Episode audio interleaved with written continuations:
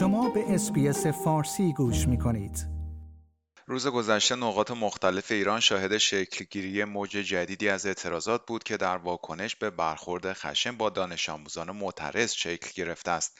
این در حالی است که فشارهای بین‌المللی روی حکومت ایران برای توقف سرکوب معترضان در حال افزایش است.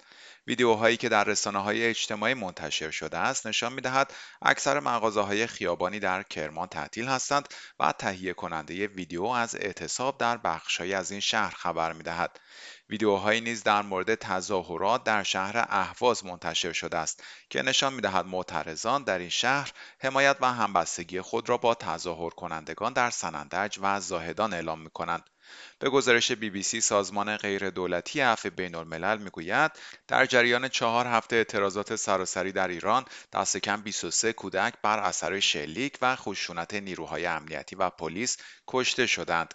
این سازمان حقوق بشری سن کشته شدگان را 11 تا 17 سال عنوان کرده و گفته نیروهای امنیتی این کودکان را کشتند تا بلکه به زعم خود با اعتراضات سراسری مردمی علیه جمهوری اسلامی مقابله کنند.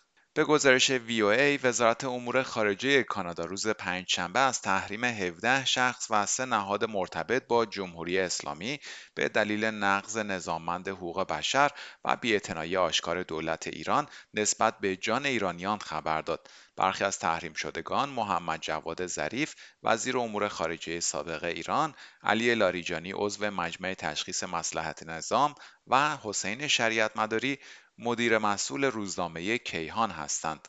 در این بیانیه آمده که کانادا همیشه در کنار ایرانیان و قربانیان این رژیم از جمله خانواده‌ها و عزیزان قربانیان پرواز PS752 خواهد ایستاد.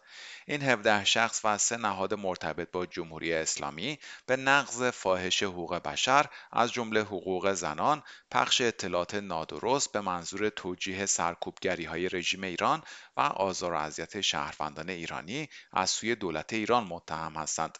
ملانی جولی وزیر امور خارجه کانادا در همین ارتباط گفت جهان سالهاست نظاره‌گر خشونت، هراس افکنی و تبلیغات این جمهوری اسلامی است. به گفته او کانادا همچنان به دفاع از مردم ایران از جمله زنان و جوانان ایرانی ادامه خواهد داد.